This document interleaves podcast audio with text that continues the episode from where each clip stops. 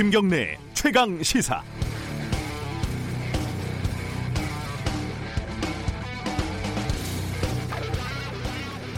온 세상이 전쟁터입니다. 어, 자유한국당은 국회 본청 앞에서 선거법 등을 저지하겠다며 대규모 집회를 열고 지지자들은 본청에 진입하겠다고 몸싸움을 벌이고 그야말로 국회를 난장판으로 만들었습니다. 폭행 사태까지 벌어지는 와중에 황교안 대표는 뜬금없이 승리했다고 선언을 했다고 하지요. 김정은 위원장은 크리스마스 선물로 말은 안 했지만 ICBM을 쏘겠다 이런 식의 엄포를 놓고 있고 비건 대북 특별 대표는 한국에 와서 할 일 없이 닭 한 마리를 먹고 나서 위아 히어 나 여기 왔다고 응답 없는 메시지를 발신했습니다. 정부는 군사 작전이라도 하듯 기습적인 부동산 정책을 발표하고 고가 주택자 소유자, 어, 고가 주택 소유자 그리고 다주택자를 압박을 했지만은 투기꾼과 부동산 부자들이 순순하게 어, 항복을 할지는 아직 잘 모르겠습니다. 한진가의 이명희 사모님 측은 법정에서 직원들을 발로 차고 가위를 던지고 한 갑질이 자신에게 엄격한 성격 탓이라고 말해서 인터넷에서 각종 인신공격성 댓글과 욕설을 이끌어냈고요. 검찰은 사모님이 시전한 욕설을 인용하느라고 재판정이 아니라 욕판정이 됐다는 후문이 있습니다. 검찰은 김기현도 소환하고 조국도 소환하고 정경심과 오촌 조카 재판에서 열리라고 청와대와 여전히 으르렁대면서 일합을 겨루고 있습니다. 이런 전쟁터 같은 곳에서 어떻게 살아가고 계십니까? 외부에 차단된 스튜디오에 앉아서 청취자 여러분들의 생존을 부질없이 걱정하면서 타전을 해봅니다. 전쟁터 같은 세상에서 그래도 아침에 최강 시사를 들으면 정리라도 쌈박하게 되도록 오늘도 노력을 해보겠습니다. 12월 17일 화요일 김경래의 최강 시사 시작합니다.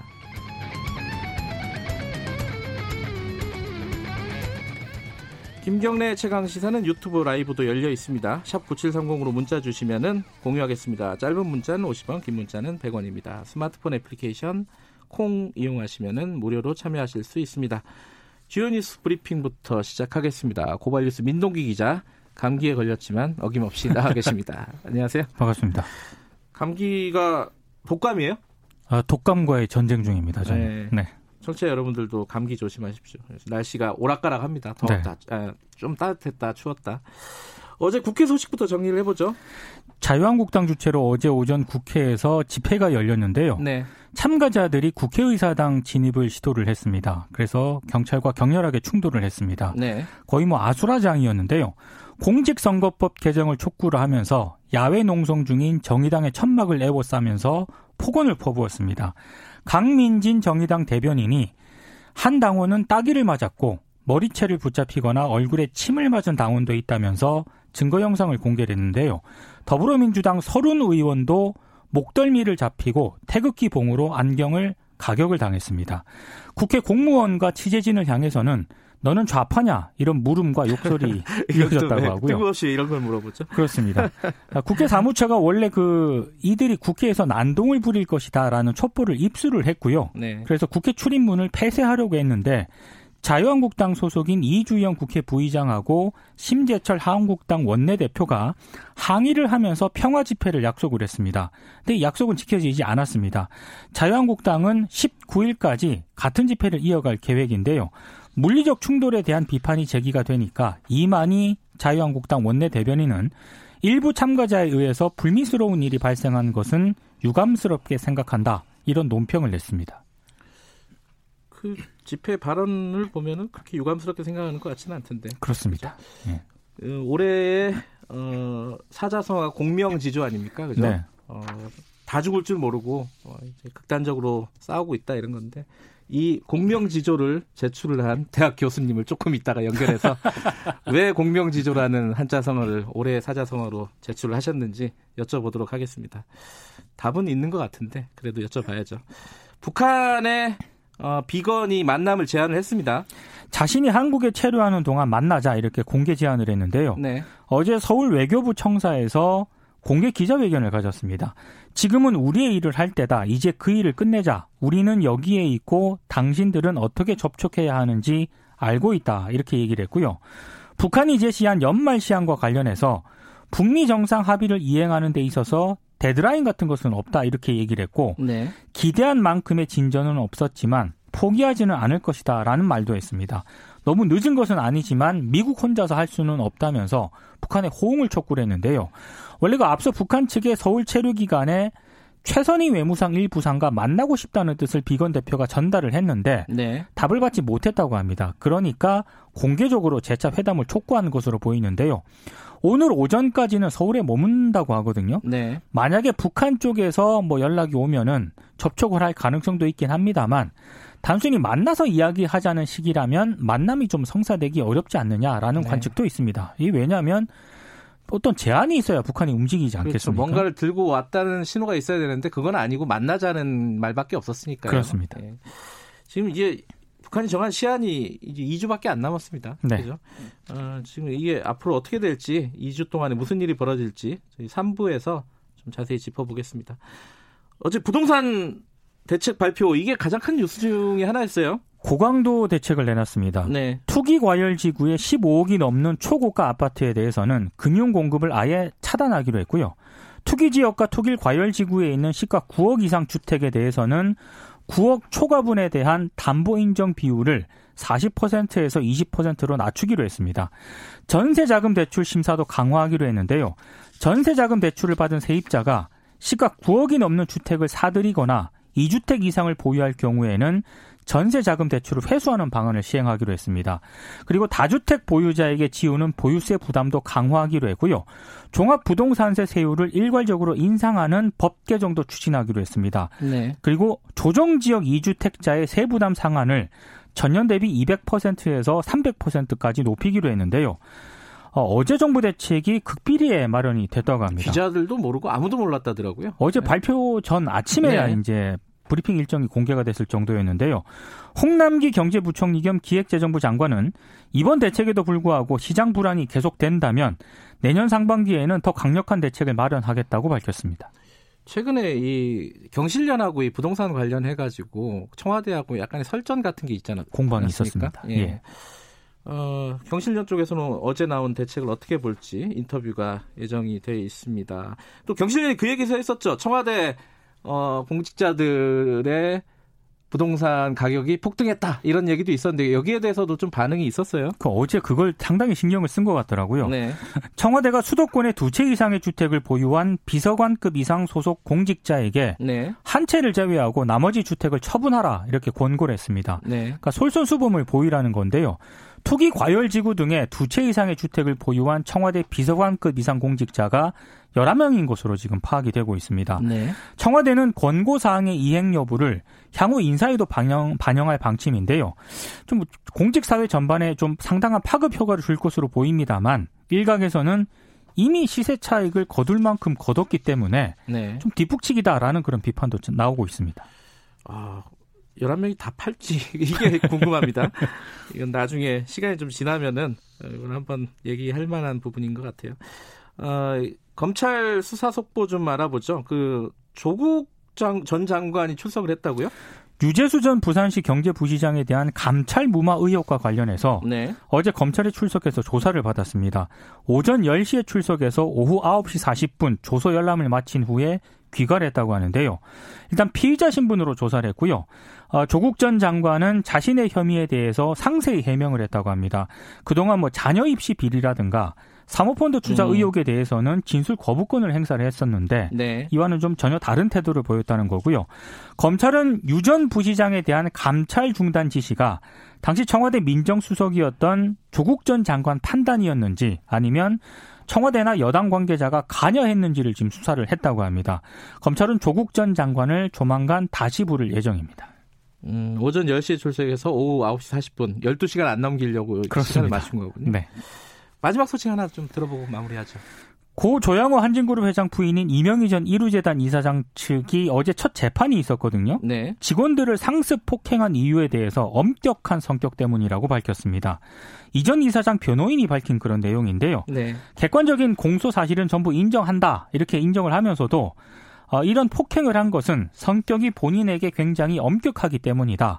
자신에게만 엄격한 게 아니라 같이 일하는 사람에 대해서도 정확히 일해주기를 바라는 기대치가 있다 이런 얘기를 했고요. 네. 피고인이 일을 못하면 화를 내기도 하는 성격이라면서도 되돌아보면 이런 행위와 태도가 전체적으로 부족함에서 비롯됐다고 반성하는 입장이다. 이런 입장을 밝혔는데 무슨 말인지 잘 모르겠는데요. 이게, 이게 반성하는 입장일까 좀 의문이 좀 듭니다. 알겠습니다. 어, 이건 뭐 재판이 진행 중이라는 거죠. 그렇죠? 그렇습니다 예, 예. 여기까지 듣겠습니다. 고맙습니다. 고맙습니다. 뉴스 브리핑 고발 뉴스 민동기 기자였습니다. 김경래 최강 시사 듣고 계신 지금 시각은 7시 35분입니다. 최강 시사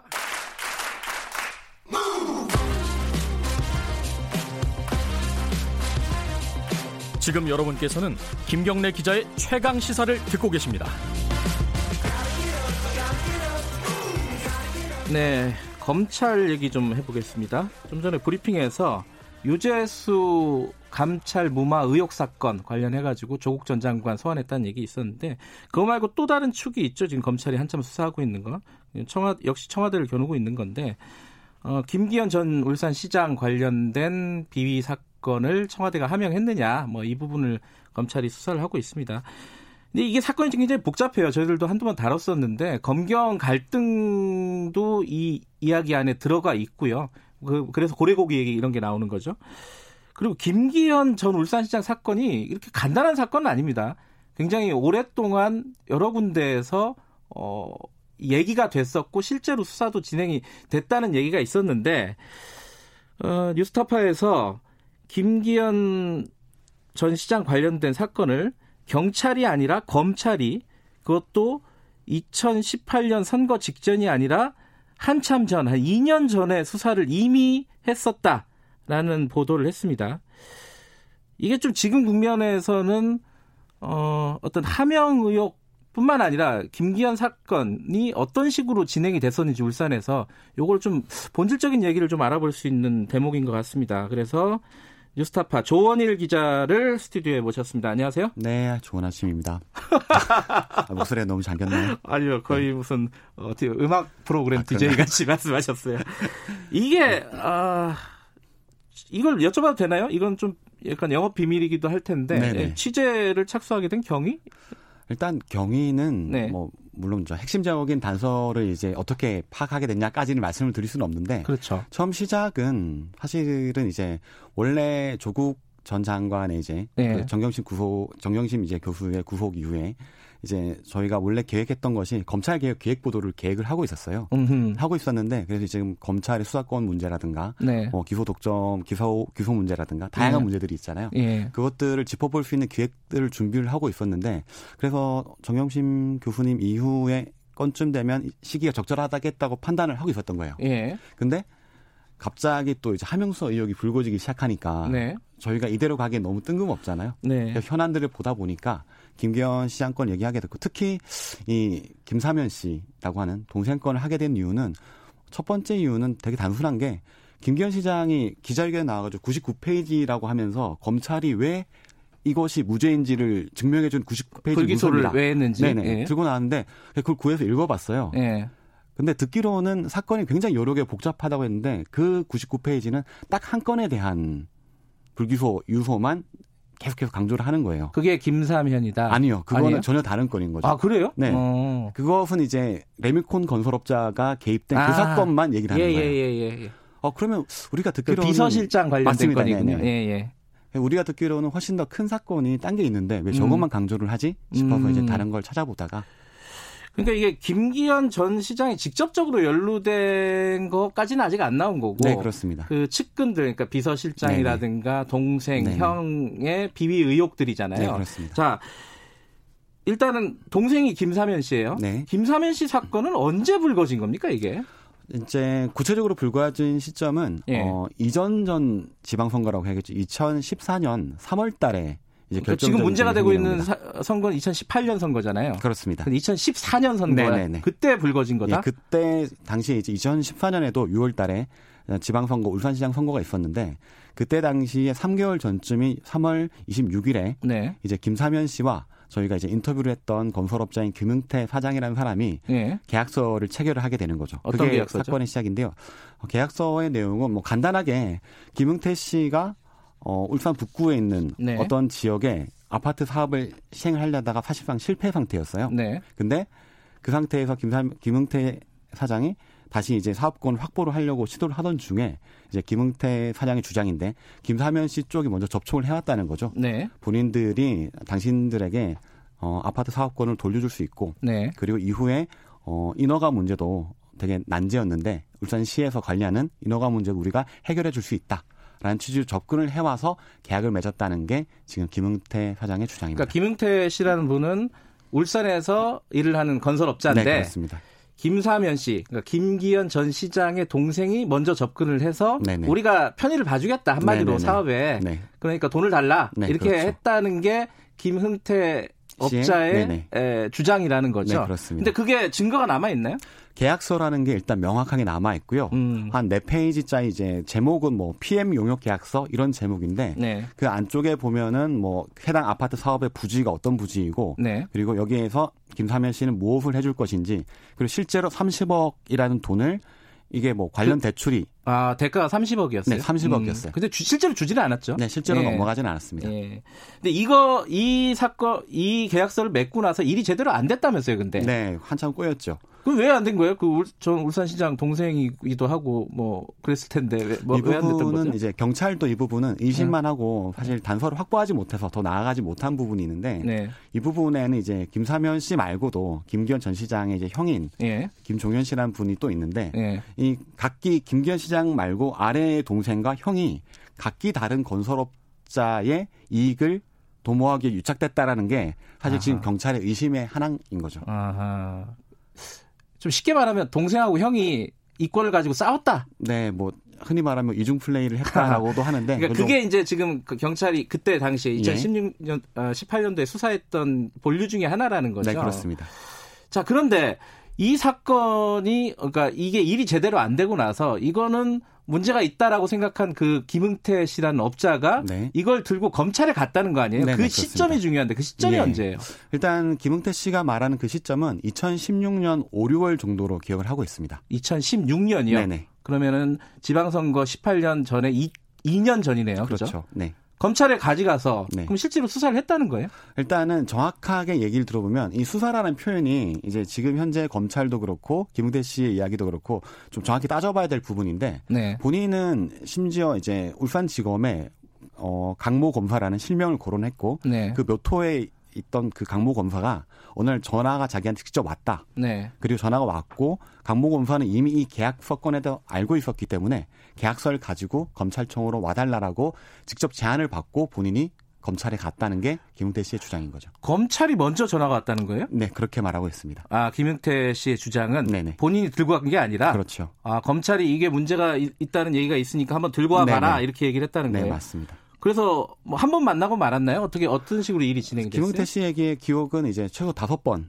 정도를 음. 울산지검에 직접 가서 검사에게 해당 계약건에 대해서 설명도 했고 네. 계약건뿐만 아니라 이 아파트 사업 전반에 얽힌 인허가 문제들에 대해서 상세히 음. 설명을 했다는 게 그런데 왜 검찰은 그렇게 하고 나서 수사를 본격적으로 진행 뭐 기소를 한다거나 네네. 이렇게 안 한 거죠? 일단 이것 역시도 이제 검찰의 여러 가지 사정을 함께 좀 볼 필요가 있는데 네. 이 당시에 이제 김응태 씨를 뭐 조사라고 하기에는 좀 표현에 여러 가지 음. 법률적 용어의 차이가 있겠습니다. 어쨌든 김용태 씨를 면담 내지 조사를 하고 네. 진행했던 이 강모 검사라는 분이 몇 달 있지 않아서 중앙지검 쪽 서울로 파견이 돼요. 아, 인사가 나버렸군요. 그렇죠. 그때가 음. 당시에 이제 모든 분들이 기억하시겠지만 최순실 국정농단 사건에 예, 예. 박영수 특검이 이제 진행되고 있었고 네. 이 강모 검사는 그 특검팀에 파견이 된 것으로 네. 확인되고 있습니다. 아, 그러면서 검찰에서 어, 수사라든가 이런 부분들은 흐지부지 됐다. 네네. 뭐 정상적인 경우라면은 당연히 이제 강모 검사라는 분이 예. 후임자에게 이걸 뭐 토스를 하거나 예. 이렇게 어, 이후 수사를 위한 이렇게 작업들을 해놨어야 될 텐데 예. 그런 것 것들이 이제 김웅태 씨 얘기로는 더 이상 추가적으로 없었다는 거죠. 그럼 검찰은 그 사건에 대해서 이거는 사건이 된다 안 된다 뭐 이런 기록이라도 남겨놓지는 않았나요? 그 부분도 확인 중에 있는데 뭐 이제 일단은 음, 김웅태 씨 얘기로는 당시에 자기가 이제 그 이후에 예. 이후에 이제 검찰청에 가서 자기가 제출했던 계약서들을 다시 자료를 찾아오는 과정이 있었대요. 예. 그 찾아오는 과정 중에 자기가 이제 가져올 뻔하다 못 가져온 게 네. 이제 검찰의 이제 검사의 의견서가 한쪽이 붙어 있던 걸 본인이 직접 봤는데 네. 이제 그 부분은 이제 담당 수사관이 가져갈 수 없다고 해서 음. 가져오지 못했다는 정도가 확인되고 있습니다. 그럼 그 사건이 그 이후에 검찰에서 흐지부지된 이후에 김기현 전 시장 동생과 형과 관련된 어떤 여러 가지 의혹들을 경찰이 수사를 하기 시작했잖아요. 네, 그 이후에. 네. 근데 그 경찰 수사는 왜 진전이 안 됐어요? 경찰 수사가 진전이 안 된 이유 가장 큰 이유는 네. 첫 번째는 사실은 경찰 자체의 문제가 좀 있었어요. 그때. 어떤 문제가 있었죠? 어, 김은태 씨가 이제 2016년에 이제 5, 6월 달에 자료를 들고 검찰청을 찾아갔잖아요. 네. 그리고 후쟁이 부지 되기까지 몇 달이 걸렸을 거 아닙니까? 네. 그리고 나서 2017년에 한 중순쯤에 경찰에도 이제 제기를 합니다. 음흠. 이러이러한 문제가 있어요. 어, 네. 인허가 문제도 있고 계약서는 왠지 자기도 뭔가 죄를 진 듯한 느낌이 드니까 네. 계약서를 가지고 뭐 딱히 뭐라 말을 못 하겠는데 이 계약서도 이렇게 있습니다라고 제출을 했어요. 네. 근데 경찰에서 이거를 무혐의 의견으로 검찰에 보내버리는 거예요. 네. 한 차례 이제 경찰 역시도 이 사건 제대로 들여다보지 않고 넘겨진 거죠. 음흠. 그리고 나서 두세 달이 지나고 이제 울산 업계에는 파대해진 거예요, 소문이. 아, 김웅태라는 건설업자가 사실 그 2014년에 뭔가 계약을 맺었는데 35 계약서 실제 있다더라. 음. 누구는 봤다더라. 봤다더라 얘기가 있는데 그 이후에 이제 황운하 경찰청장이 부임하고 나니까 본인도 소문을 들은 거예요. 황운하 청장의 주장에 네. 따르면. 그리고 나서 이제 다시 시작됐다는 게 지금 전반적인 알려진 황 청장의 주장은 이게 이제 토착 비리 그 척결 그 네네. 차원에서 이제 수사를 본격적으로 진행을 했다. 네, 그럼 그때는 의지를 가지고 진행을 했다는 말인데 네네. 그래도 또 수사가 안 됐잖아요. 네, 그것도 왜안 된 거예요? 일단은 이제 이 부분도 이제 가장 핵심적인 부분은 네. 수사가 왜 안 됐냐에 대부분 경찰이 분명히 이제 좀 더 치밀하게 못한 부분도 분명 히 있을 거라고 생각을 하는데 네. 하지만 수사를 진행하는 과정들을 쭉 살펴보게 되면은 결국은 제일 중요한 부분은 이제 그 김기현 전 시장의 형제들, 예. 하면 김사면 씨나 김종일 씨에 대한 계좌 추적이라든가 예. 다양한 강제 수사가 함께 동반이 됐어야 되는 게 필수적인데 이 부분들의 이제 영장이 계속해서 기각되거나 검찰의 수사지 부분과 이제 충돌을 빚었다는 게 경찰의 입장인 거죠. 그러니까 그때 당시에 2018년도에 이 김기현 씨 김기현 전 시장의 형제들 의혹 관련해서 수사를 할 때 검찰이 뭐 계좌 추적 그 압수수색 영장이라든가 이런 부분들을 다 기각시켰다. 네, 그렇습니다. 그, 래서 수사가 안 됐다라고 지금 경찰이 네, 네. 얘기를 하고 그렇습니다. 있는 거죠. 근데 영장을 받으려면 뭐 근거가 있었어야 되잖아요. 네네. 네. 뭐 근거가 있어요? 그 지금 계약서 말고? 일단은 어 저희도 이제 뭐 추가적으로 이제 다음 보도를 위해 네. 준비하고 있는 부분인데 검찰이 이제 무혐의를 내린 부분을 살펴보면 이제 그 지점이 나올 텐데요. 네. 보게 되면은 실제로 김사면 씨나 김종현 씨가 맺었던 계약서라든가 네. 주변인들의 진술들이 몇 번, 몇 마디가 나옵니다. 네. 근데 이 나온 보면 도저히 이게 임용계약, 특히 이제 김기현 시장이나 울산시의 어떤 공무원들의 특혜가 없이는 이게 성립될 수 없는 지점이라 의심갈 만한 정황이 굉장히 충분하거든요. 네. 근데 이 충분한 정황이 있는데 여기에 대해서 추가적인 수사를 하는 게 되게 어려움을 겪었다는 거죠. 도, 돈이 입금된 정황도 좀 있었다고요? 돈이 입금된 정황은 이제 이건 복잡한 경기에서 별개의 수사 지점에서 또 튀어나온 거예요. 아하. 네. 하지만 이제 경찰이 확보한 것은 김사면 씨와 예. 김종현 예. 형제에게 출처불명의 자금이 통틀어서 한 2억 원 가까이가 입금된 걸 발견했죠. 아하. 근데 여기에 대해서 경찰이 의심했던 그럼 돈 준 사람을 봤는데 여기에 대한 압수수색이 이제 불발로 들어갔다는 게 경찰의 생각입니다. 알겠습니다. 지금 울산에서 벌어지고 있는 여러 가지 이 사, 복잡한 사건은 축이 여러 가지입니다. 이 청와대 하명 의혹 사건 이것도 분명히 있어요. 지금 네네. 검찰이 수사하고 있는 네. 부분이 있는데 김기현 씨 관련된 비리 의혹 사건은 왜 수사가 이렇게 흐지부지 됐었느냐, 실체가 무엇이냐, 이것도 하나의 중요한 축이거든요. 두 가지를 좀 같이 봐야 되지 않느냐, 뭐 이런 생각은 좀 듭니다. 자 오늘 말씀 잘 들었습니다. 네, 고맙습니다. 어, 뉴스타파 조원일 기자였습니다.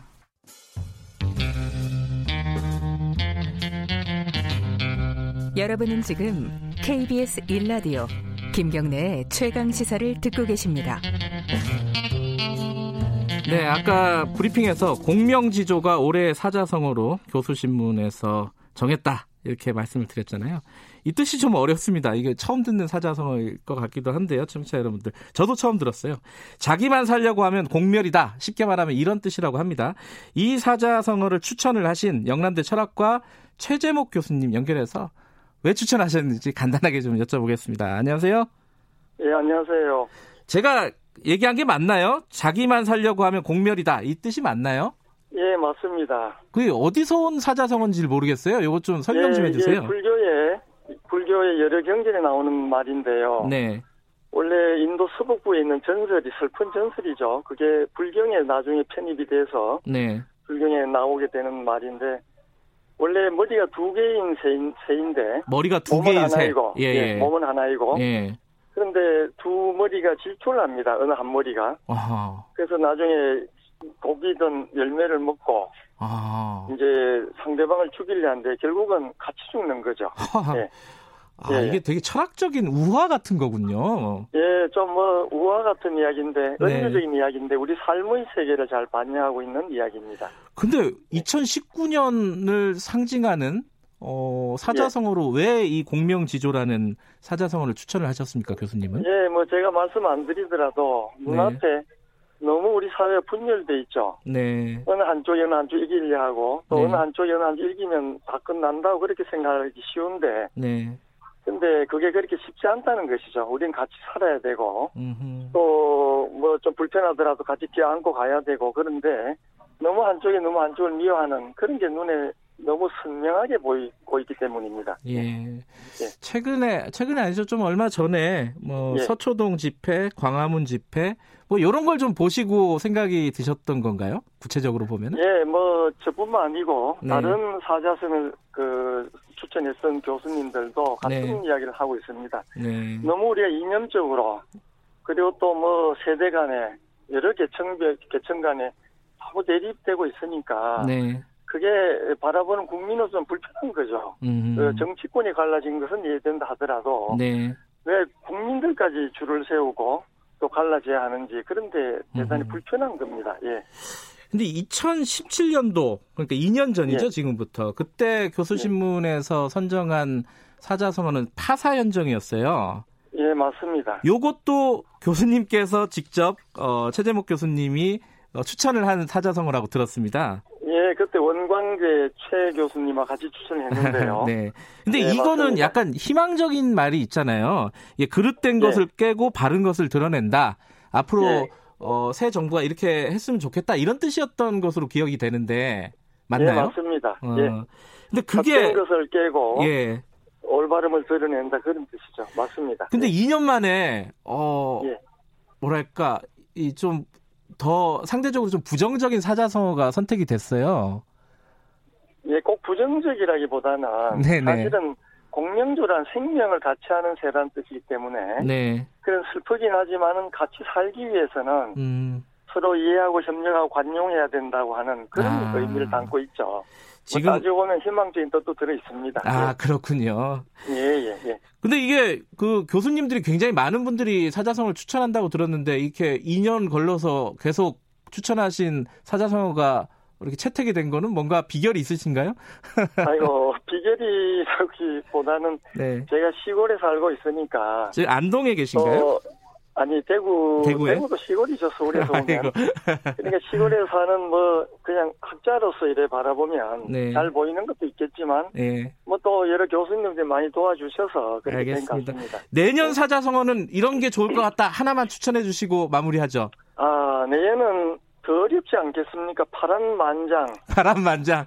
예, 뭐 그런 용어를 추천해 드리고 싶습니다. 아이고 의외. 근데 어떻게 보면 파란 만장은 네. 기회이기도 하죠. 우리 네. 한국 같이 노동치는 사회가 앞으로 나아갈 수 있으니까. 예. 알겠습니다. 교수님 말씀대로 네. 좀 기회가 되고 희망이 되는 내년이 됐으면 예. 좋겠습니다. 오늘 말씀 감사합니다. 예, 예 고맙습니다. 행복하십시오. 네, 예, 파란만장을 예. 말씀해 주신 최재목 교수님. 과 얘기 나눠봤습니다. 김경래 최강에서 1분 여기까지고요. 잠시 후 2부에서 뵙겠습니다.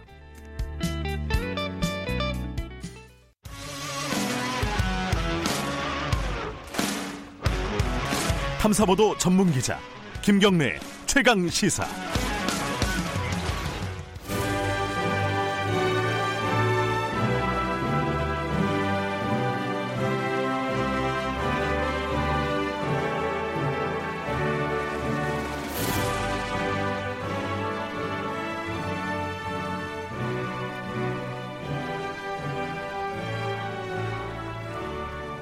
네, 김경래 최강 시사 2부 시작하겠습니다. 매주 화요일 전국의 뜨거운 현안을 여야 의원 두 분과 이야기 나눠보는 시간입니다. 최고의 정치. 오늘도 여야 국회의원 두 분 나와주셨습니다.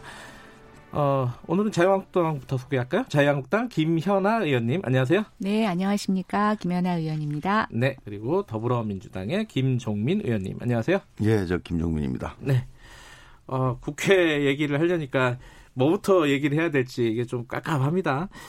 어제, 어, 자유한국당이 집회를 했죠? 네. 그죠? 네. 그 본청 앞에서. 아, 지금 뉴스 화면에 나가네요.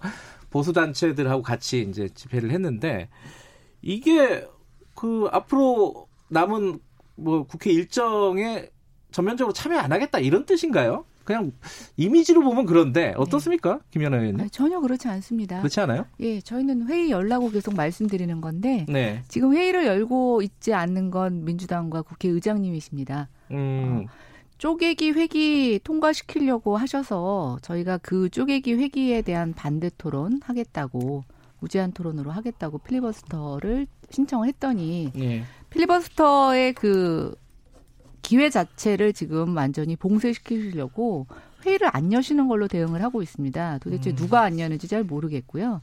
또 하나 뭐 민주당 어제 이인영 원내대표가 일요일 날 고백처럼 말씀하셨는데 어 지금 정의당 내지는 뭐원 플러스 4 플러스 1. 예. 저는 원 플러스 4라고 얘기를 하고 싶습니다.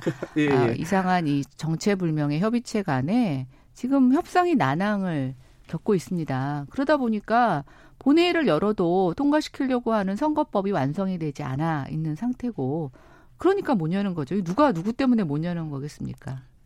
어, 그러니까 회의를 못 여는 건 안 여는 거는 어, 국회의장과 여당이다.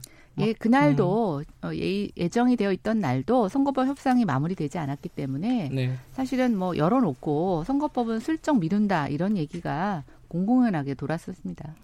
그 민주당 입장은 어떻습니까? 전혀 사실이 아니고요.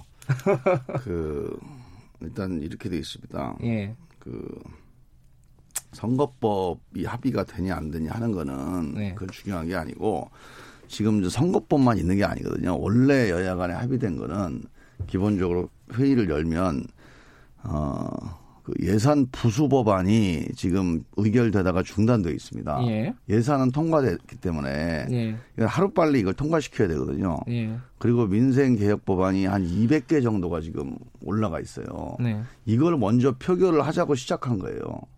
그래서 이 표결을 해야 됩니다. 그래서 이 표결을 하고 그 다음에 선거법, 그 다음에 이제 검찰개혁법 이렇게 넘어가게 돼 있거든요. 네. 마지막 유치원 3법이에요. 네.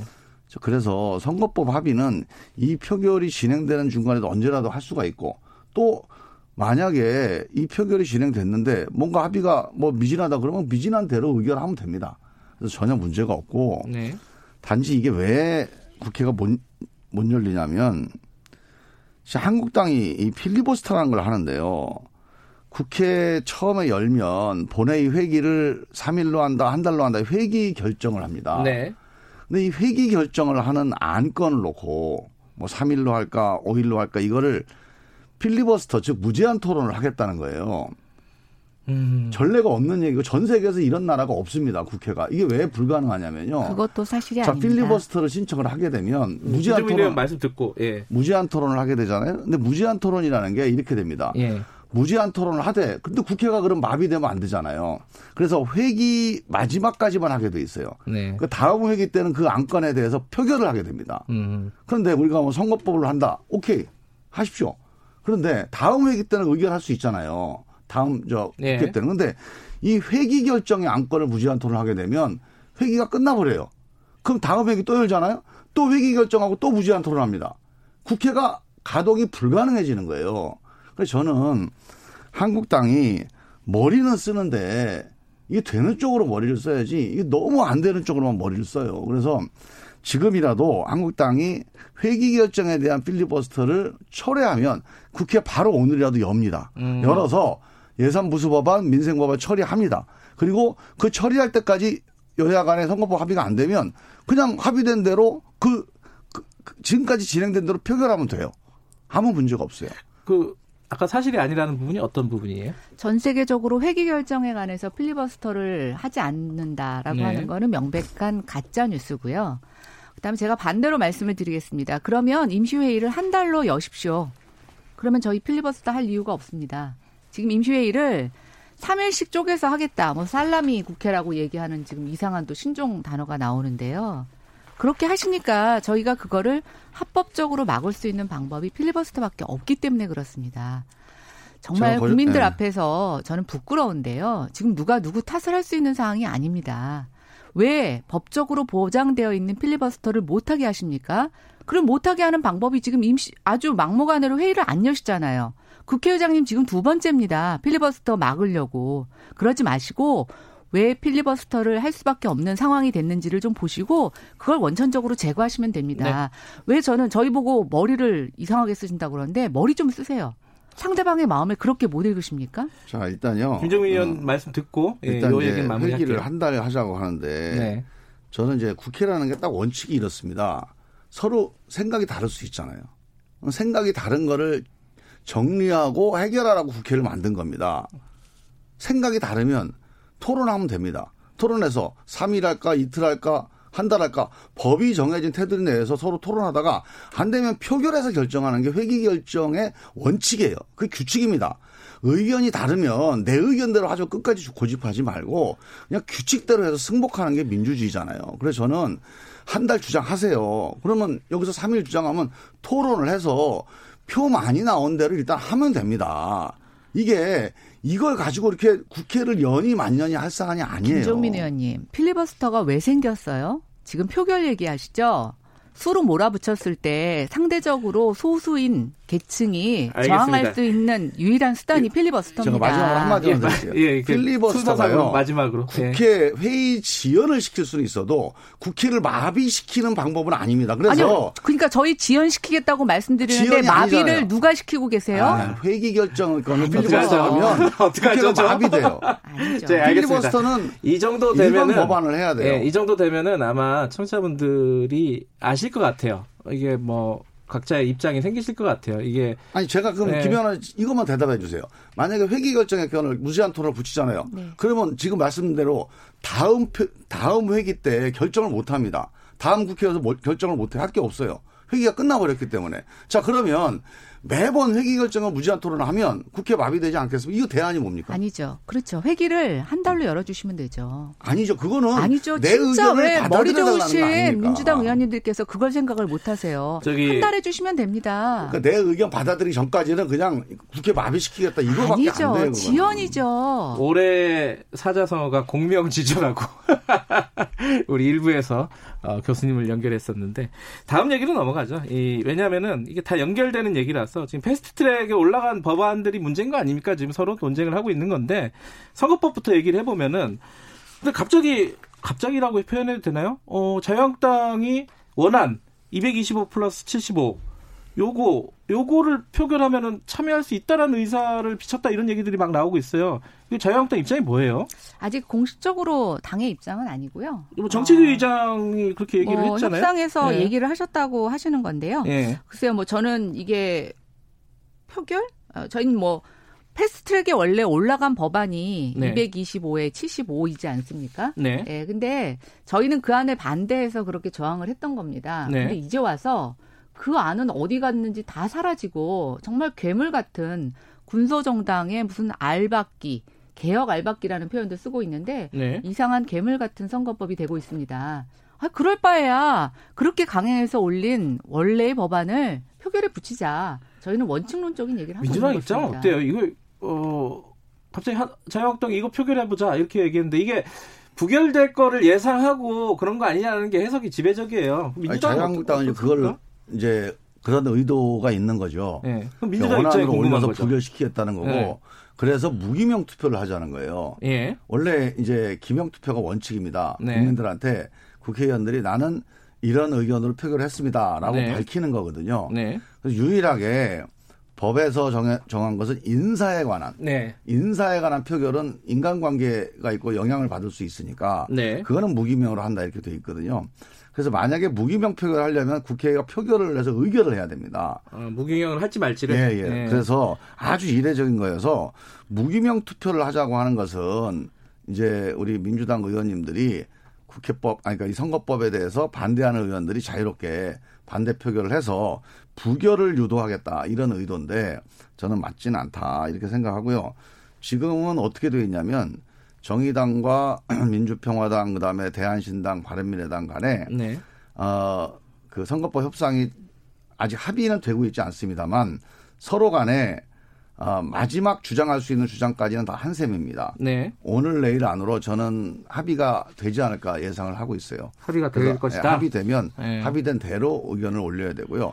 만약의 경우에 예. 뭐 이럴 가능성 높진 않지만 만약 합의가 안 된다면 네. 합의가 안 되면 지금 올라가 있는 원안을 갖고 표결을 해야 되겠죠. 음. 하지만 표결하더라도 그거는 무기명 투표는 안 됩니다. 어, 무기명 안 되면은 예를 들어 이제 김관영 바른미래당 의원이 그 얘기를 했잖아요. 자유한국당 쪽에서 이 선거법 개정안 원안대로 표결을 하면 나머지 건 다 협조하겠다.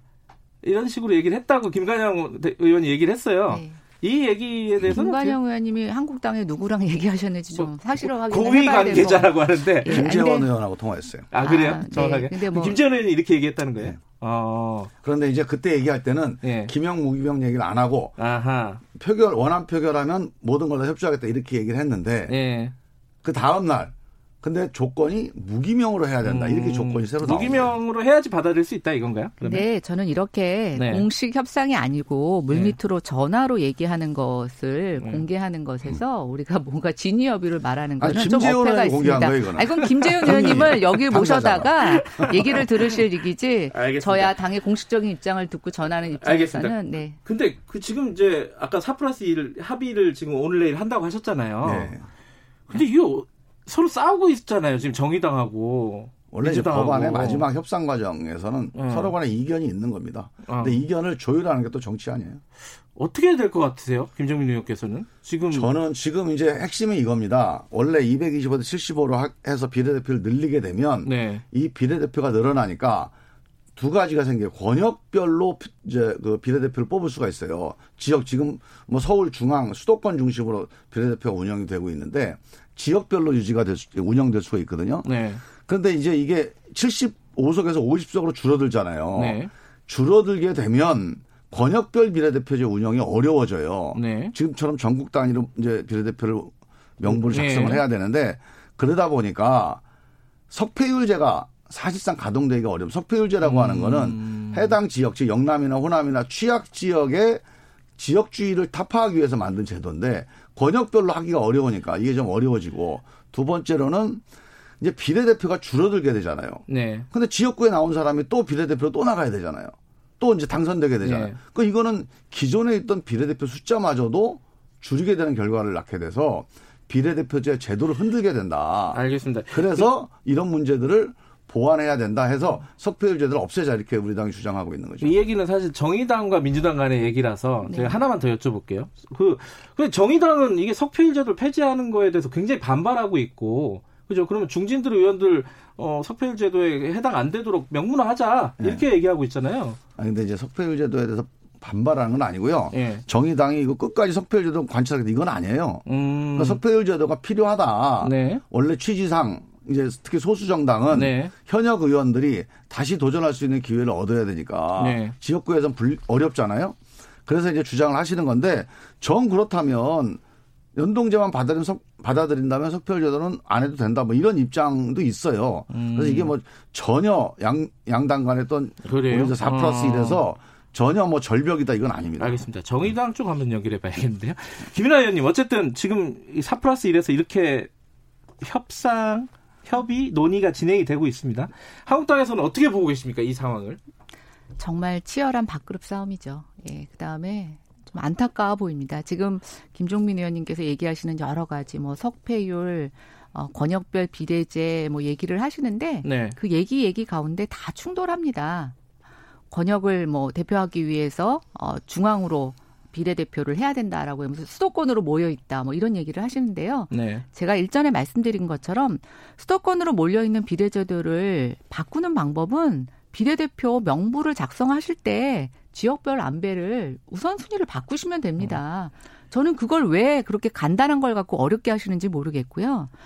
어, 지금 음, 원 플러스 사 협의체에 대해서 여러 가지 반발이 나오고 있는 것 중에 제가 세간에 나오는 얘기들을 한번 좀 전해 보고 싶습니다. 네. 어, 민주당에서도 얘기가 됐지만 중진들이 계속 현역을 하기 위한 불사신법이다. 중진들의 불로장생법이다. 노후보장법이다. 얼마나 치열하게 본인들의 기득권을 놓지 않으려고 하는 그러면서 앞으로는 선거 혁명이다, 선거 혁신이다, 개혁이다라고 하는 입을 이런 단어를 붙이면서 저는 국민들은 정말 분노한다고 생각됩니다. 특히 정의당 어느 당보다도 젊은이들의 의견을 대변한다고 하면서 이렇게 중진들이 기득권을 계속 놓지 않고 본인들이 떨어지지 않는 그런 선거법을 만들면 어떻게 젊은 사람들한테 기회가 오겠습니까? 그러니까 비례를 더 늘려야죠.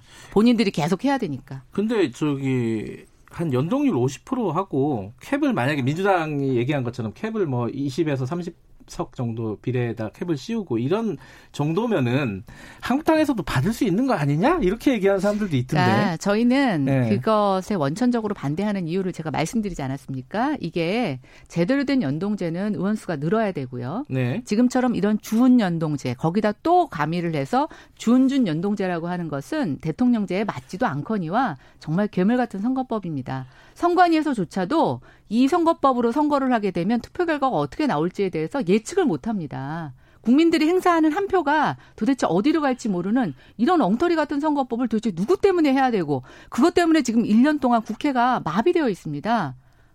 정말 말이 됩니까? 지금 우리가 이것밖에 그렇게 중요한 게 없는 건가요? 말이 되냐고 여쭤보셨으니까 제가요. 한 말씀 해주시고. 김 의원이 좀 그 말을 조금 천천히 차분하게 해주셨으면 좋겠는데 못 알아들으셨어요? 괴물 같은 선거법이라고 하는 아, 알아들으셨는데 그런, 단어들 그런 네. 그런 표현을 하면 저는 사실 이게 토론에 의욕이 안 생겨요. 음. 그러니까 이제 내용을 떠나서 너무 표현이 상대방을 공격하고 막 비난하고 비아냥되고 이런 방식으로 가면 일단 이게 이 얘기를 계속 해야 되나 참 음. 마음이 좀 무거운데 일단 그래도 예. 괴물이 아니라는 걸 제가 말씀을 드려야 되니까 한 말씀만 드릴게요. 예. 어, 이 선거법을 적용하면 어떤 결과가 나오느냐? 그건 다 몰라요. 선관위만 모르는 게 아니고요. 어떤 선거법을 적용해도 유권자만 압니다. 그러니까 선거법이라고 하는 게이 네. 선거법대로 작동이 되는지 이 전문가가 판단해서 아 이거는 뭐 문제가 없다 그러면 되는 거예요. 그게 입법자들의 고민입니다. 그리고 결과는요, 국민들이 결정하는 거예요.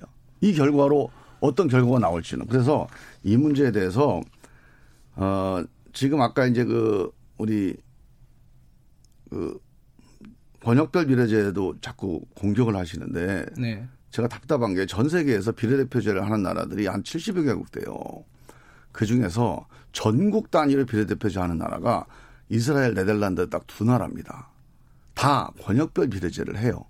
그러니까 비례대표제를 하더라도 지역 대표성이 취약하니까 권역별로 비례대표 명부를 작성하는 거는 이건 선거의 원칙입니다. 근데 이걸 가지고 뭐라 그러시니까 제가 할 말이 없어요. 그러면 저는 대통령제에서 비례대표를 하는 국가는 몇 개나 있나요? 아니 김 대통령제 나라가 별로 아니죠. 없어요. 그러니까 아, 대통령자에서는 비례대표 안 물어보셨으면 제, 제 말씀 들어보셔야죠. 아니, 그러니까 제가 말씀드리고 음. 싶은 건 이런 겁니다.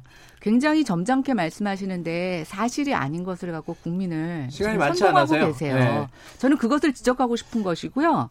대통령 제에서는 비례대표 하는 나라들 극소수입니다. 그, 그 개헌을 하셔야죠. 진짜 한 1년 동안 한 것 같은데 이 얘기를 아니 의회제하고 네. 대통령제가 선거제도로 이렇게 매치되는 게 아니에요. 그거는 학자들이 수십 년 논쟁하고 있는데 그걸 무슨 정답처럼 얘기하시면 알겠습니다. 너무 답답한 노릇이고. 요거만 짚고 다른 얘기로 넘어갈게요.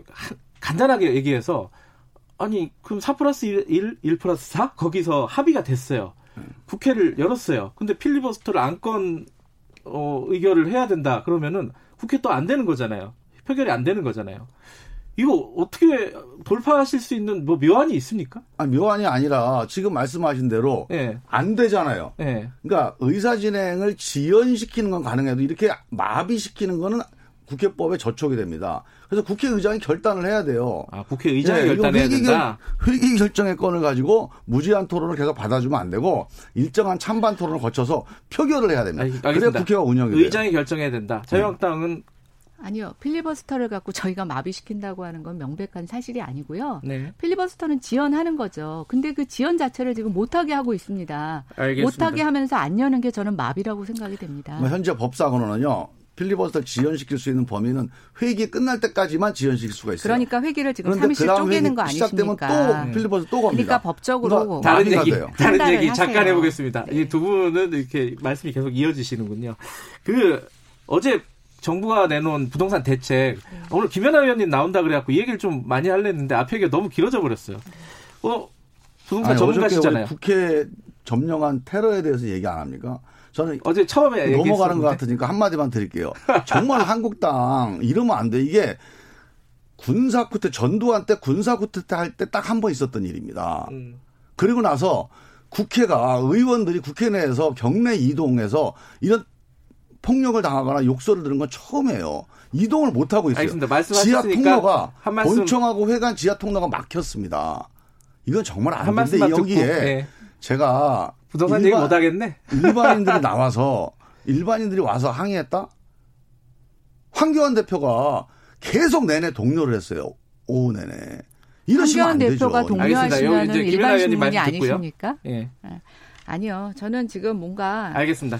그 군사 독재 이후에 이렇게 예산안 날치기 하는 거 저는 그것도 처음이라고 생각합니다. 아유, 의회 독재 아니죠. 왜 제가 얘기하면 그렇게 말씀한다고 하시고 김종민 의원이 얘기하는 것은 안 되죠. 누가 폭력을 쓰셨어요. 누가 알겠습니다. 근데 이 얘기를 하나 듣고 끝내죠. 이 부동산 대책 전문가시니까 평가 한마디 듣고 이걸 김종민 의원한테 안 들어도 되겠죠? 예, 예 한번 예. 말씀하세요. 예. 네, 저는 문재인 정부가 대책을 내놓을 때마다 딱 두 가지 의문점이 듭니다. 가격을 정말 잡을 의지가 있는가? 왜냐하면 가격 음. 잡는 정책이 아니라 정말 이상한 풍선 효과 라든가 역효과가 나오는 정책만 마구마구 쏟아내놓고 네. 있습니다. 두 번째는, 두 번째는 네. 그런데 계속 내놓잖아요. 네. 그러면 이게 정말 효과가 있다고 믿는 것인가? 음. 저는 무지 아니면 무능이라고 생각합니다. 너무 답답합니다. 어제 나온 대책 임시적으로 막을 수는 있는데요. 어, 결코 지금의 문제 해결하지 못하고 더 부작용이 커지고 버블은 더욱 커질 것입니다. 할 건 다 했다 이런 평가도 있잖아요. 그렇죠. 그러니까 이상한 음. 정책을 하니까 규제로만 생각하니까 할 건 다 한 건데요. 네. 참 수습이 어려운 상황입니다. 그런데 어제 9억하고 10억 예. 이상에 대해서 대출을 늘려놓으셨어요. 지금 유동성이 너무 많고 대출 투자자가 없습니다. 15억은 대출 안 되게 대출 안 돼. 그러니까 예. 대출을 막아놓은 거죠. 예. 예. 이미 이제 저는 이렇게 한번 생각해 보는데 9억 미만으로 엄청나게 돈이 흘러갈 거고 분양가 상한제 적용 지역도 확대하면서 로또 청약이 어, 더 음. 확대됐습니다. 아마 알겠습니다. 여태까지 오르지 않았던 지역으로 부동산 가격이 오르는 부작용이 일어날 것으로 방, 예상됩니다. 방금 김연아 의원께서 말씀하신 부분은 조금 있다가 우리가 경실련 쪽 연결해가지고 부동산 대책을 얘기를 할 거거든요. 그때 좀 자세히 얘기를 나눠보겠습니다. 오늘 두 분 약간 과열되신 것 같아요. 나가시면서 악수하고 나가시기 바라겠습니다. 국회 좀 잘 풀렸으면 좋겠습니다. 두 분 다 노력해 주시기 바라겠습니다. 고맙습니다. 예, 감사합니다. 김정민 의원 그리고 김연아 김현아 의원님이었습니다. 김경래 최강에서 2부는 여기까지 하겠습니다. 잠시 후 3부에서 다시 뵙겠습니다. 일부 지역국에서는 해당 지역 방송 보내드립니다.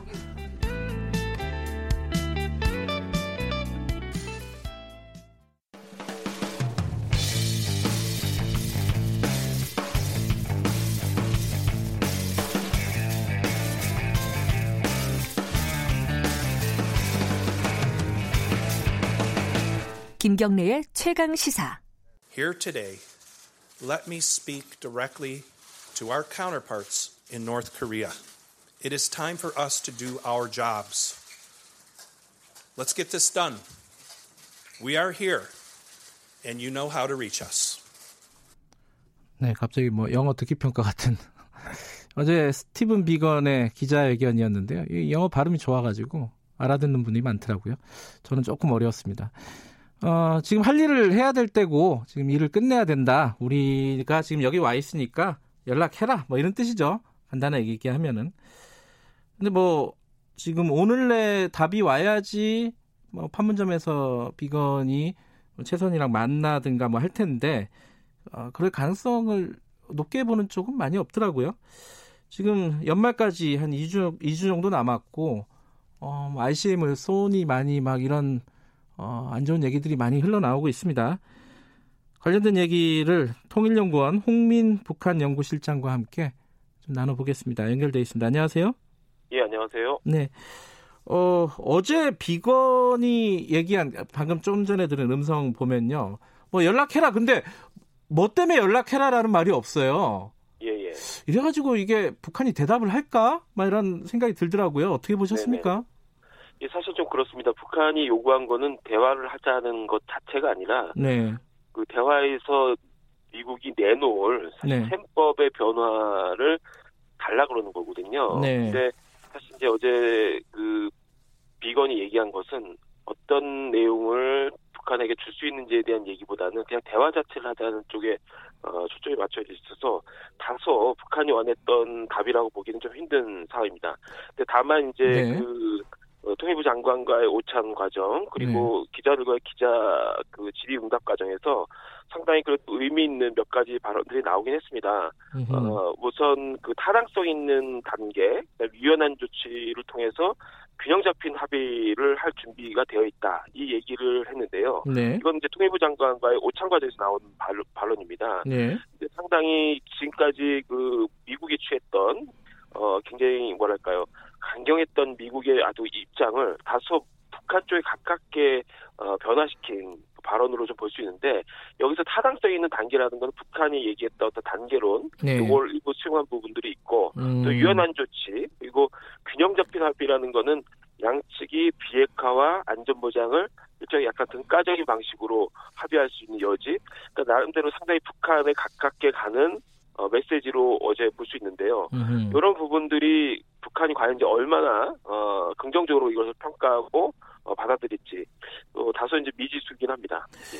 그 미국도 사실 이제 대선 때문에 좀 몰려 있는 상황이고 어, 북한도 지금 김정은 위원장이 연말까지 시한을 뒀잖아요. 네. 그래갖고 뭐 움직일 수 있는 여지가 그렇게 많지 않은 것 같은데 이 정도 네. 얘기했으면 타당성 있는 단계, 유연한 조치, 균형 잡힌 합의 이 정도 얘기했으면은 구체적인 게 없더라도 뭔가 좀 미, 북한 측에서도 뭔가 화답을 할 수도 있다 이렇게 볼 수 있는 건가요? 그러면은?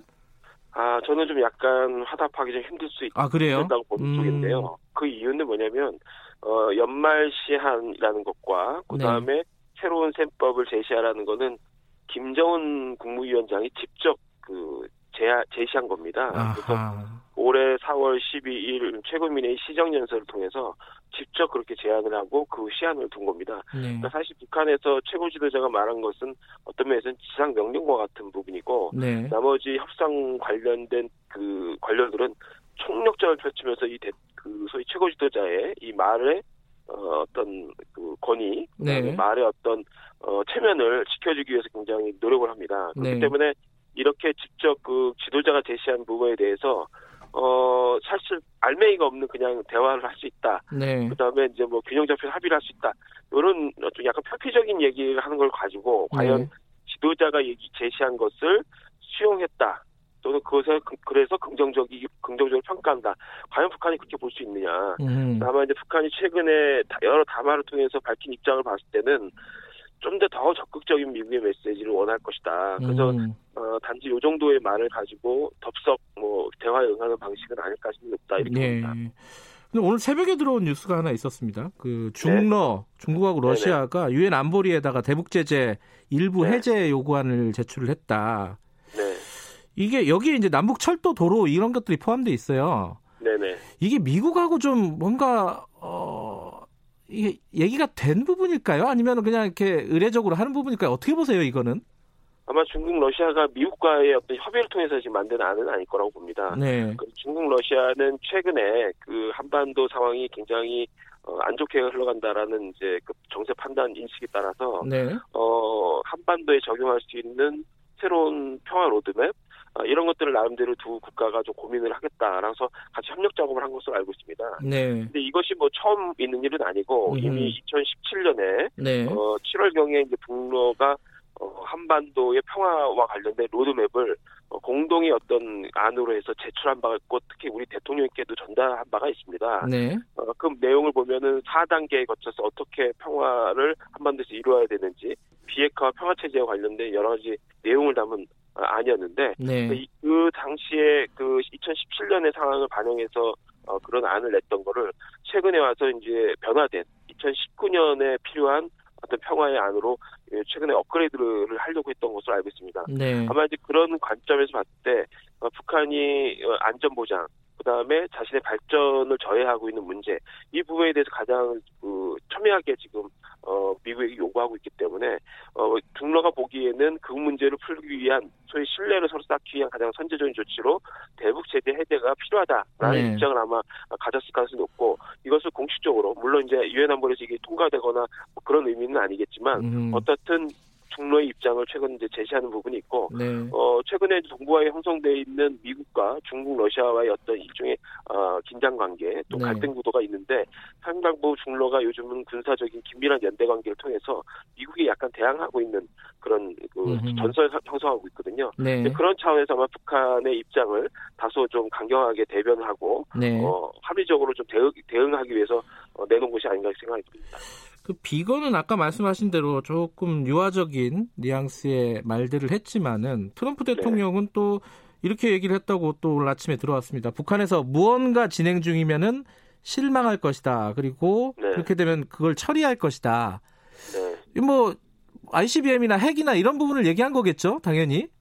예, 그렇습니다. 지난번 그, 그 문재인 대통령에게 직접 그 전화를 요청해서 30분간 트럼프 대통령과 문재인 대통령께서 통화를 하신 적이 있는데요. 네. 사실 그때 바로 통화할 시점쯤에 아마 북한이 어 동창리 서해 위성 발사장이죠. 네. 어, 여기서 모종의 실험을 했던 시점과 그 맞물립니다. 네, 네, 네, 맞아요. 그래서 네. 아마도 트럼프 대통령은 어 다양한 미국의 정보 자산을 통해서 최근에 북한이 하고 있는 여러 군사적인 움직임을 포착을 하고 있을 겁니다. 실시간으로. 네. 아마 그런 그 정보에 기초했을 때 최근에 북한이 또는 지금 현재 북한이 아마 그런 어떤 준비의 정황이 발견됐기 때문에 어 그것이 일단 이루어지는 순간에 지금까지의 북미가 해왔던 여러 가지 협상 노력이라든가 향후에 협상할 수 있는 여지를 거의 박탈하게 되고 북미 양측이 서로 선택지를 거의 없애는 상황이 됩니다. 음. 그래서 아마 트럼프 대통령은 아마 그 부분 상당히 걱정하는 부분이 있을 것 같고 특히 자신이 이제 탄핵의 국면이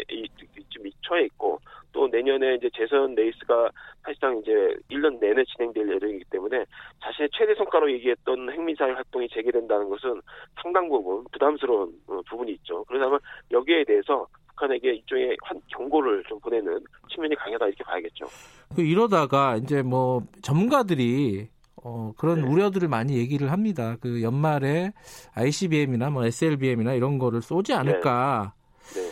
이럴 가능성이 있나요? 어떻게 보십니까? 이건 굉장히 걱정되는 상황인 것 같은데.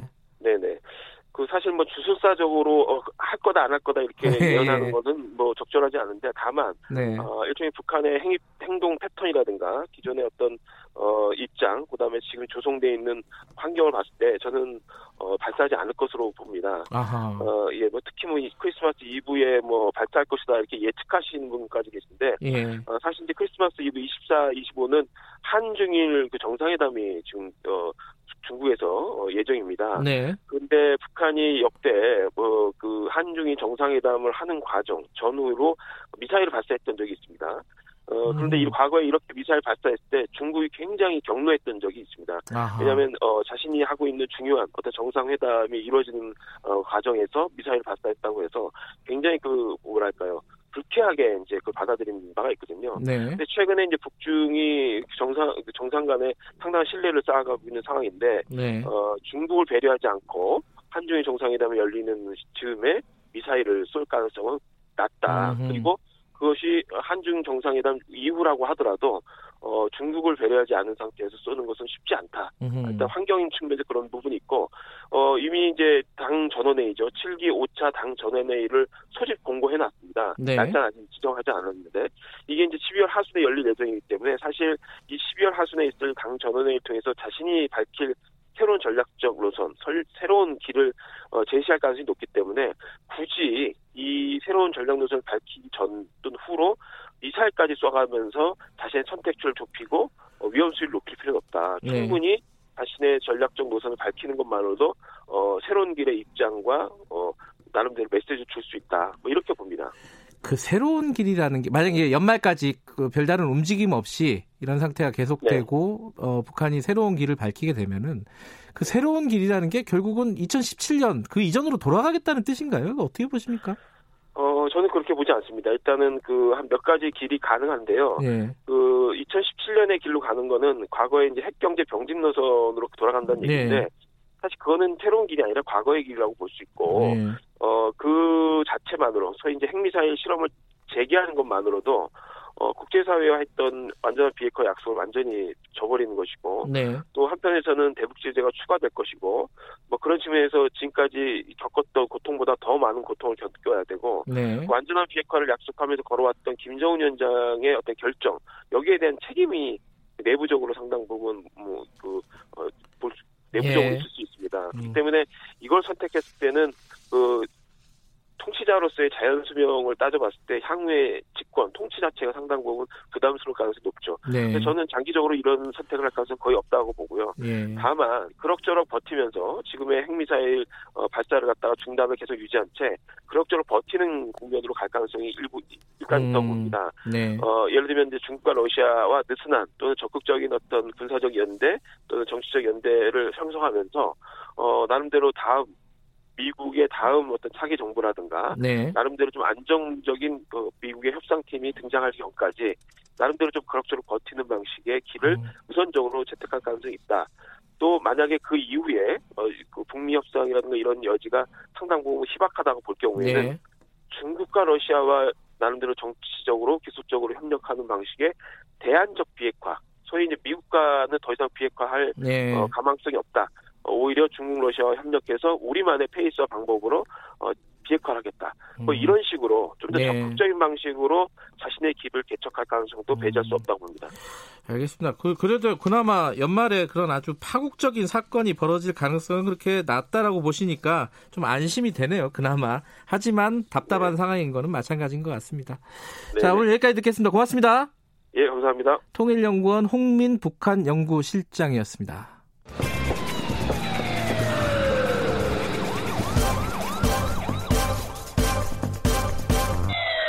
김경래 최강 시사. 네, 부동산 정, 대책 관련된 얘기 좀 해보겠습니다. 현 정부 들어서 18번째라고 하죠. 어, 이제 할 수 있는 건 다 했다. 뭐 이런 얘기도 나오고 있고, 초강력 대책이다. 전방위적인 대책이다. 여러 가지 얘기도 있지만은 효과는 미지수라고 평가하는 전문가들이 꽤 있는 것 같아요. 어, 단기적으로는 조정 효과는 있겠지만 근본적으로 잡기는 힘들다. 어, 집값 잡기는 쉽지 않을 거다라는 예측도 좀 있고요. 최근에 어, 부동산 관련된 발언이 굉장히 많았던 곳입니다. 경실련 좀 연결해 보겠습니다. 경실련 부동산 건설 개혁본부 김성달 국장님 연결돼 있습니다. 안녕하세요. 예, 안녕하세요. 뭐 여러 가지 뭐 평가가 있지만은 어, 김성달 국장님의 평가를 먼저 좀 듣고 싶습니다. 어제 정부의 네. 부동산 대책. 네, 저희도 어, 입장이 나갔는데요. 네. 지금의 그 집값이 매우 위기다라는 문제의식에서 봤을 경우에 이 정부의 어제 대책으로는 집값을 잡기에는 역부족이다 이렇게 저희도 평가합니다. 왜냐하면 음. 여전히 이 시장의 위기에 대해서 국지적 과열 현상이라고 진단하고 대책이 나온 거거든요. 어제 자료를 보면은요. 네. 그런 문제의식 자체가 지금 국민들이 체감하는 거나 현장에서 느껴지는 거와 다르기 때문에 당연히 대책도 근본 대책이 강력한 어떤 핵심 대책은 빠지고 되게 좀 나열식으로 어, 포함되어 있고 거기다가 또 공급 확대책까지 포함되어 있기 때문에 네. 집값을 잡는 것보다 오히려 이 지금의 상승세를 유지하려는 거 아닌가 이런 생각도 저희는 들고 있습니다. 아 근데 그 부분이 어 이제 경실련에서 그때 이제 어 문재인 정부 들어가지고 집값이 폭등했다라고 이제 자료도 내시고 이제 청와대하고 약간의 공방도 있었어요, 사실. 네. 근데 이게 문재인 정부가 의지가 아예 없다라고 평가를 하시는 건가요? 네, 저희는 그 네. 의지에 대해서 있었다면 지금의 이 위기에 대해서부터 제대로 저, 상황을 파악했어야 된다. 왜냐하면 집값이 올랐다라는 것이 갑자기 튀어나온 것이 아니라 네. 문재인 정부 이후에 계속해서 상승을 했고 네. 최근에 뭐 경실련도 땅값 추정도 해봤지만 단기간 내 최고로 정부가 올랐다. 이 정부에서 또 네. 저희가 저희뿐 아니라 뭐 서울시에 있는 실거래된 아파트값 현황을 봐더라도 40%라는 수치의 어떤 막대한 상승률이 나오고 있는 상황이거든요. 네. 그런데 정부는 이거에 대해서 일단 인정하지 않습니다. 지금이 그렇게 심각하냐?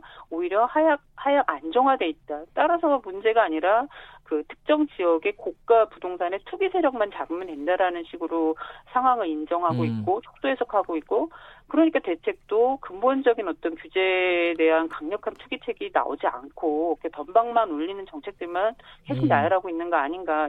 정부가 집값이 안정이라는 게 사실은 국민들은 다 문재인 정부 이전 순으로 되돌려 놔야 된다라는 거거든요. 적어도. 네. 근데 정부는 그런 게 아니라 그냥 지금의 상승세에서 가파르게 상승하지만 않도록 일정한 상승세를 유지하는 것을 안정이라고 보는 거 아닌가. 이건 문제가 없다고 봐야 된다는 거죠. 지금 어제 대책 보면요. 일단 대출 관련된 규제 강화시켰고 보유세, 양도세 이 강화시켰고 어, 양도세는 일시 일시적으로는 좀 출구를 열어놨지만요. 그리고 분양가 네. 상한제 확대했고 자, 이게 할 수 있는 건 다 했다 이런 평가도 있는데 네. 어떤 부분이 부족하다고 말씀하시는 거죠? 네, 아까 사회자님께서도 전방위적인 네. 규제가 포함되어 있다고 하셨습니다. 근데 네. 그 하나하나를 좀 뜯어볼 필요가 있습니다. 네. 지금 뭐 1, 1주택자 9억 초과 경우 LTV 20%까지 강화하겠다고 했지만 네. 사실 이미 현금 부자들은 전세라는 제도가 있기 때문에 전세기구 주택 매매 나선다라는 얘기가 있습니다. 무엇보다 지금 이 정부에서 그나마 좀 많이 했다는 게 주택 자금 대출을 죄는 거였거든요. 네. 근데 지금의 이 집값 상승 위기는 그걸로는 한계가 있다라는 걸 여실히 드러내주고 있습니다. 음흠. 따라서 이 자금 대출 규제뿐 아니라 세제 공급까지 좀 일관성을 가져야 되는데 그 말씀하신 거나 분양가 상한제나 보유세 이런 걸 들여다보면 사실 그렇게 강력하지 않다. 아하. 분양가 상한제 같은 경우는 이미 그 지난주에 지난 11월에 발표한 게 27개 동에 국한된 핀셋 규제였습니다. 예, 예. 그거에 대한 부작용으로 사실 집값이 상승하고 있는데 정부는 이거를 당장 그 전체로 적용을 해야 되는 판인데 그것도 2년 전에 했어야 되는 것도 실기했는데 지금도 정부는 핀셋 규제를 일관하고 있거든요. 서울도 지금 다 지정되지 않았습니다. 이번 대책에도.